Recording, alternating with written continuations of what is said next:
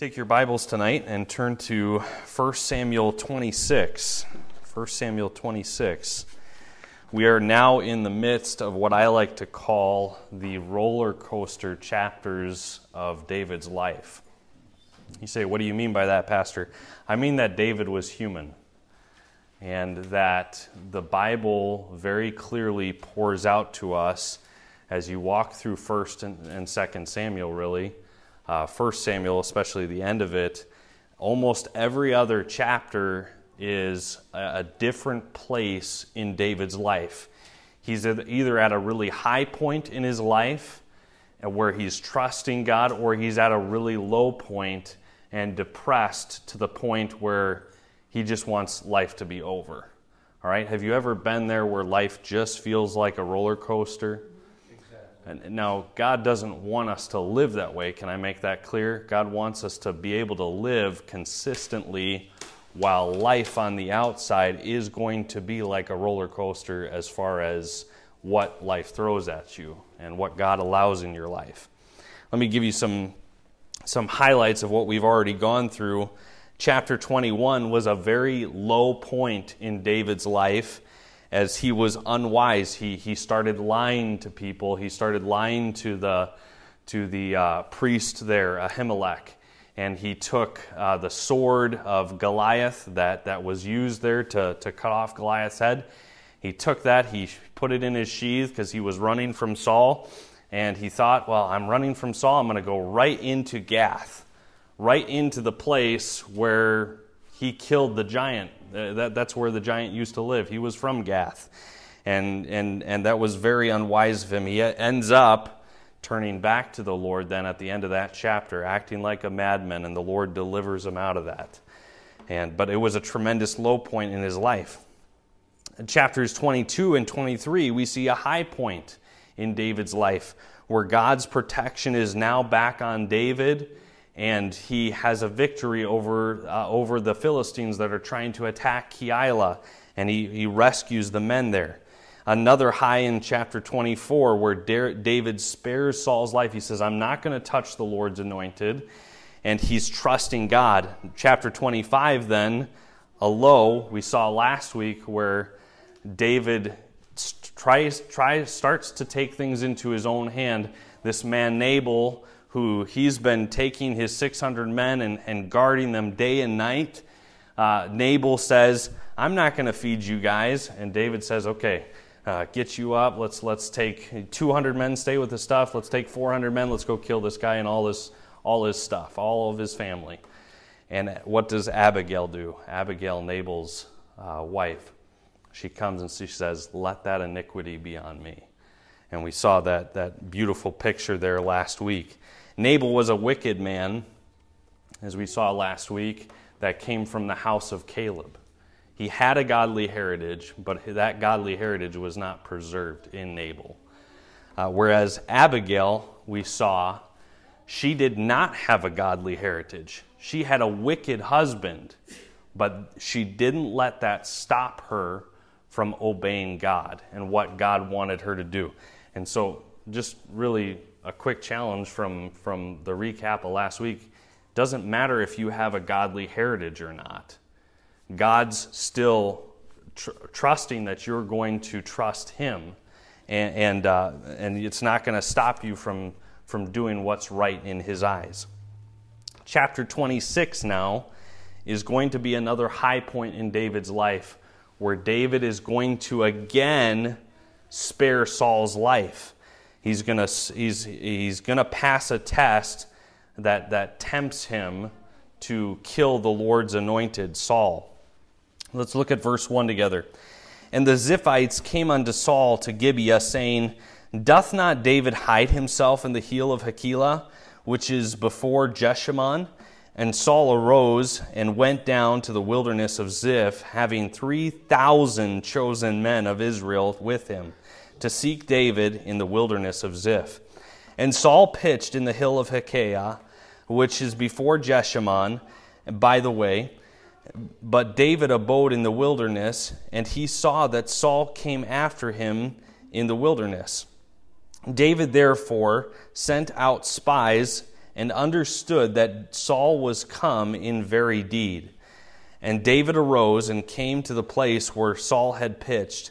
And David beheld this place where Saul lay, and Abner the son of Ner, the captain of his host, and Saul lay in the trench, and the people pitched round about him. Then answered David and said unto Ahimelech the Hittite, and to Abishai the son of Zeru, brother of Joab, saying, Who will go down with me to the Saul to the camp? And Abishai said, I will go down with thee. And David said, uh, uh, So David and Abishai came uh, to the people by night, and beheld Saul lay sleeping within the trench, and his spear stuck in the ground, and his bolster. And, but Abner and the people lay round about him. Then said Abishai to David, God hath delivered thine enemy into thy hand this day. Now therefore let me smite him, and I, I pray thee, with the spear even to the earth at once, and I will not smite him the second time. Abishai says to David, Hey, it's not going to take two blows. I'm going to get him the first time. You don't have to worry about it. God's put him right here. You can, you can take him out right now if you wanted to. David's seen this before. He had the chance, and he cut off a piece of, of Saul's skirt and came to Saul and said, Do you see what, what, what's here? I have not sinned against you. I could have killed you. And here, God is working in David and, and testing him yet again. But this time, this test applies to more than just David. You know, as people, we don't necessarily like testing, do we? Unless it's maybe a driving test. I don't know. I, uh, I, I'm sure you will. But, but as testing, sometimes we can get nervous. Sometimes uh, it's nerve wracking. Sometimes it's downright uh, uh, annoying when it brings out our weaknesses, when it exposes things that are there. And God brings and designs testing for specific purposes in each one of our lives uh, Uh, to help us see that we need Him and that we need to access His grace. So, tonight, very specifically, what I want us to, to see in David's life is that we can access God's infinite grace not only for ourselves, but for others around us when we're in the midst of a trial. trial. David is about to spare Saul's life yet again. And, and we're going to see that he not only trusts God for grace for himself, but he's going to trust the Lord for Abishai, the one who's right next to him, who he needs to lead to that. And he's even going to trust God's grace for Saul, who's totally against him in this moment. Let's pray and then we'll jump in. Father, I do pray that you would uh, show us Lord, how to pass the tests in our life. Lord, it's only by your infinite grace and, Lord, us accessing that, uh, the, the, grace that you freely give. And so, Lord, would you show us uh, where we're not doing that in our life tonight? And, Lord, show us how to do that practically. In Jesus' name, amen. The first thing I want to see tonight is David's confidence in, in his God's ability and grace. Look at verse 9. And David said to Abishai, Destroy him not, for who can stretch forth his hand against the Lord's anointed and be guiltless? David said furthermore, As the Lord liveth, the Lord shall smite him, or his day shall come to die, or he shall descend into battle and perish. The Lord forbid that I should stretch forth my hand against the Lord's anointed. But I pray thee, take thou now the spear that is in his bolster and the cruse of water, and let us go.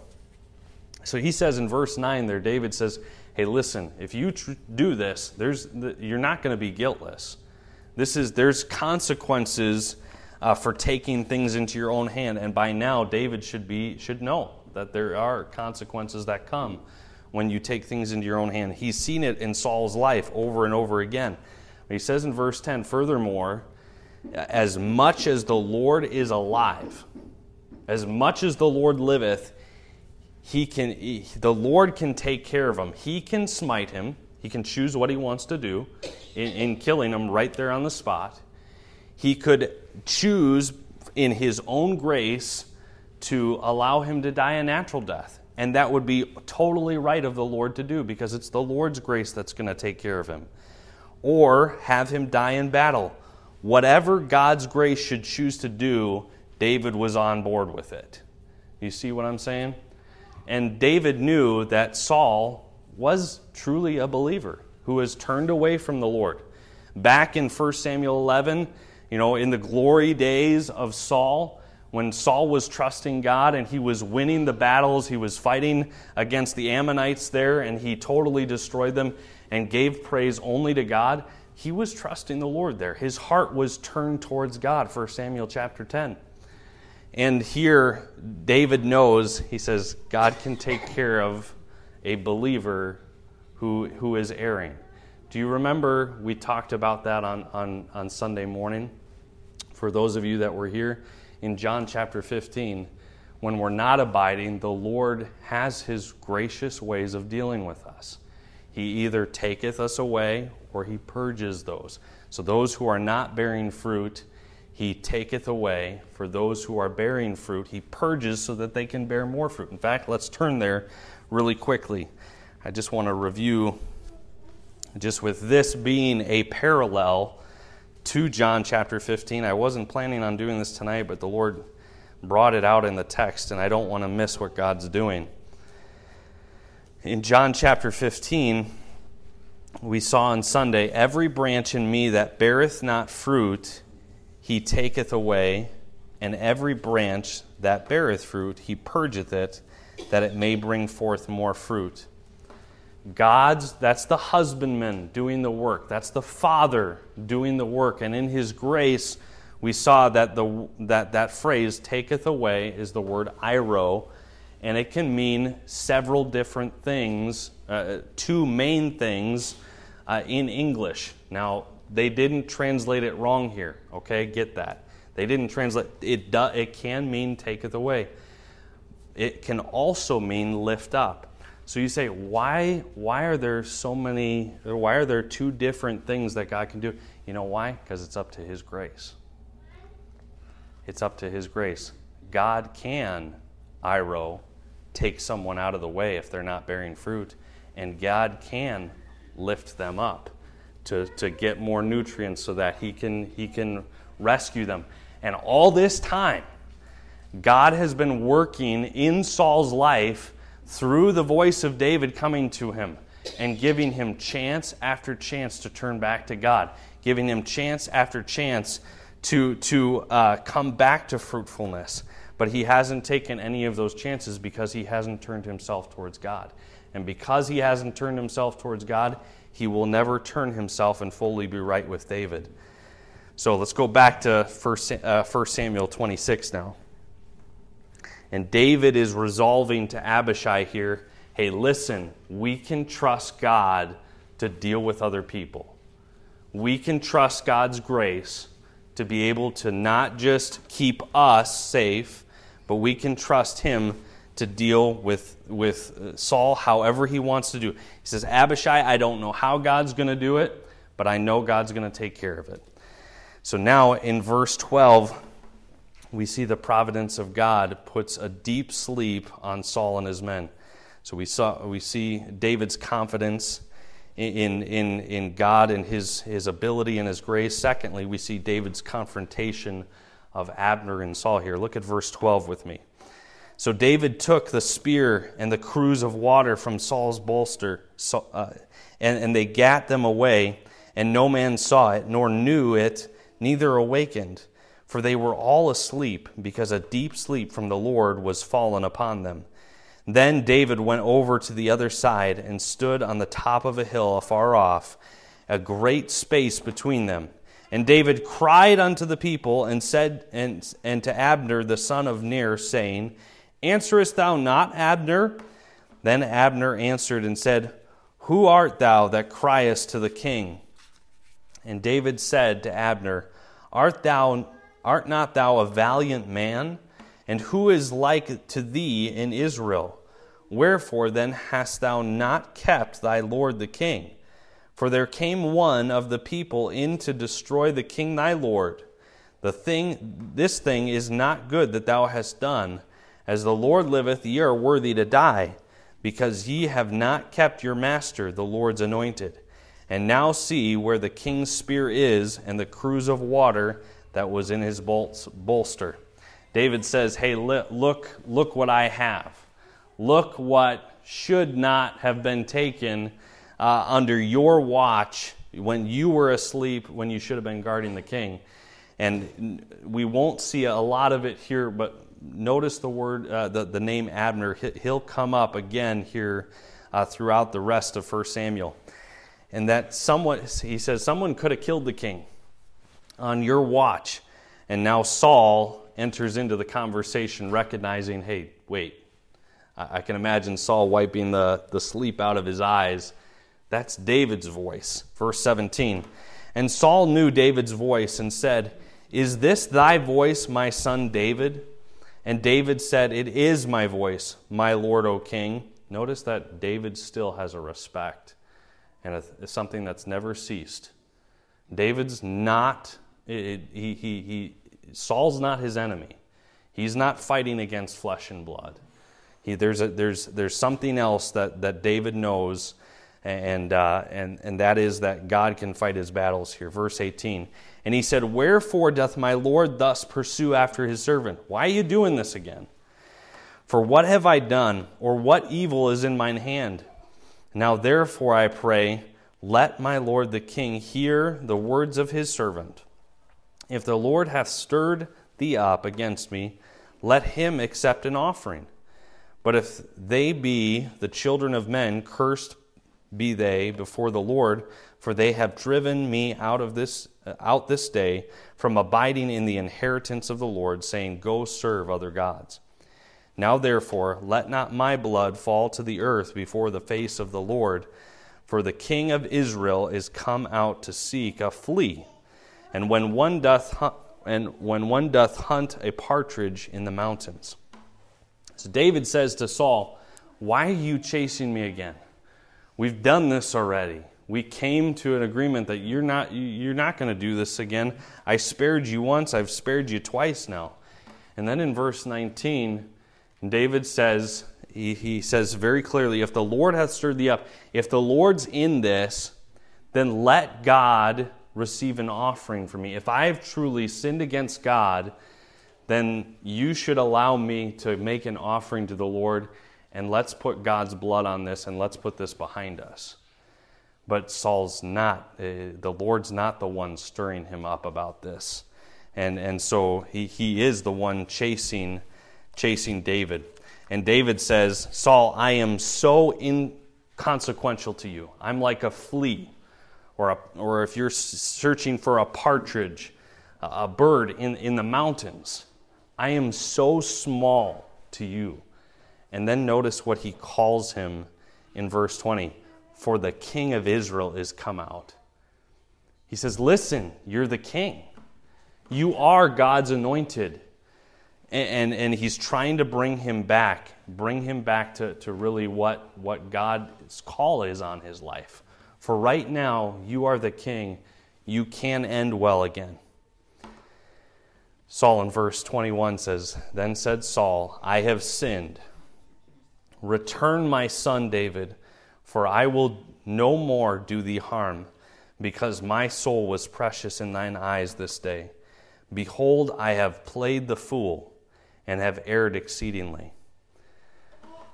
And Saul is going to say some nice words again, but he's never going to get fully right with David because he never gets fully right about his disobedience to God when Samuel was alive. And so when Saul tells David, Return, return, I, am not going to do you harm. David's like, I'm not sure if I want to believe you at this point. But David does show him, show one last thing from, from a life that accesses grace that I want us to look at here tonight David's commitment to God's character. David's commitment to God's character. Look at verse 22. And David answered and said, Behold the king's spear and let one of the young men come over and fetch it. The Lord render to every man his righteousness and his faithfulness. The Lord's going to take care of this. The Lord's grace will, will, will, will, will handle this situation. For the Lord delivered thee into my hand this day, but I would not stretch forth mine hand against the Lord's anointed. And behold, as thy life was much set by this day in mine eyes, so let my life be much set by in the eyes of the Lord, and let him deliver me out of all tribulation. Then Saul said to David, Blessed be thou, my son David. Thou shalt both do great things, and also shalt still prevail. So David went on his way, and Saul returned to his place. And David shows Saul the proof. He shows him the spear, he shows him the cruse of water, and, and no harm has come to Saul once again. And the beginning of verse 23 shows that David's commitment was to, a God, to God's infinite grace, taking care of the situation. In verse 25, Saul speaks good of David and says that David, you're going to do you're going to you're going to do amazing things.